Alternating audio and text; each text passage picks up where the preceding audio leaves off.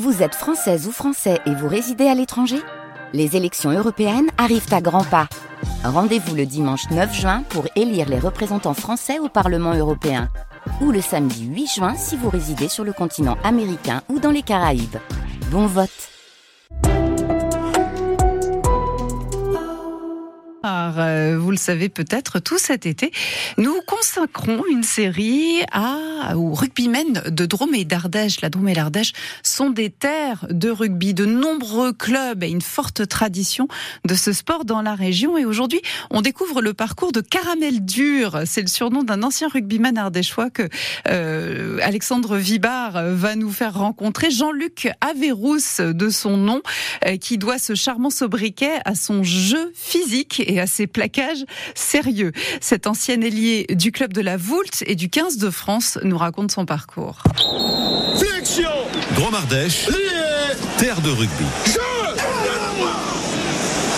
Je m'appelle Jean-Luc Averrousse, je suis né en octobre, 22 octobre 54 exactement, euh, à Béziers, donc déjà dans un fief du rugby.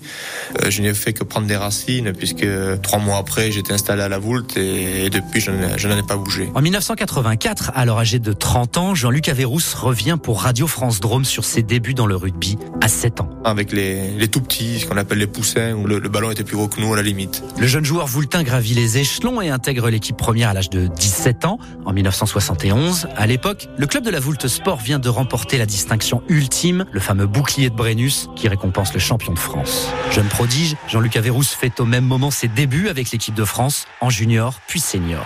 Physiquement en avance sur son temps, Jean-Luc Averrousse est un ailier costaud, du haut de son mètre 88 et fort de ses 85 kilos. Ancien joueur, Julien, son gendre, son associé, a un avis aguerri sur son beau-père. Il était, on va dire, un peu le précurseur du, du gabarit de, des joueurs de rugby actuellement. Hein costaud, dur sur les appuis, dur à l'impact, euh, beaucoup de vitesse qu'on demande aujourd'hui à un joueur professionnel. Quoi. Donc je pense qu'il aurait pu s'adapter facilement à, à, ce top 14. Quoi. Dans les années 70, Jean-Luc Averrousse s'est très bien adapté au niveau international et au 15 de France, dont il devient un habitué et un élément important. Il contribue notamment à la campagne victorieuse des Bleus dans le tournoi des cinq nations en 1977 avec un grand chelem et deux ans plus tard une magnifique victoire contre les All Blacks en Nouvelle-Zélande. 79, 14 juillet 79.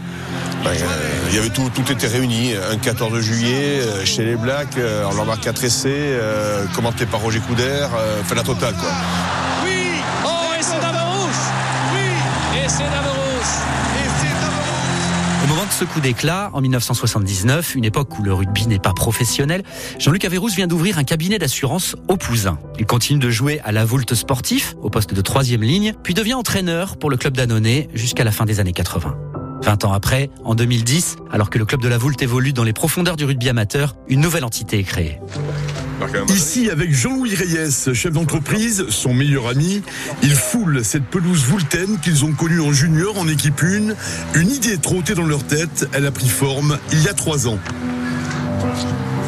On s'est retrouvés, euh, je dirais, professionnellement, et on s'est retrouvés encore en au travers du rugby avec euh, l'investissement qu'on a eu euh, l'un et l'autre euh, dans la création de la fusion entre la Voulte et Valence du nouveau club Le Roc. Donc cela perdure, ça fait, Jean-Louis,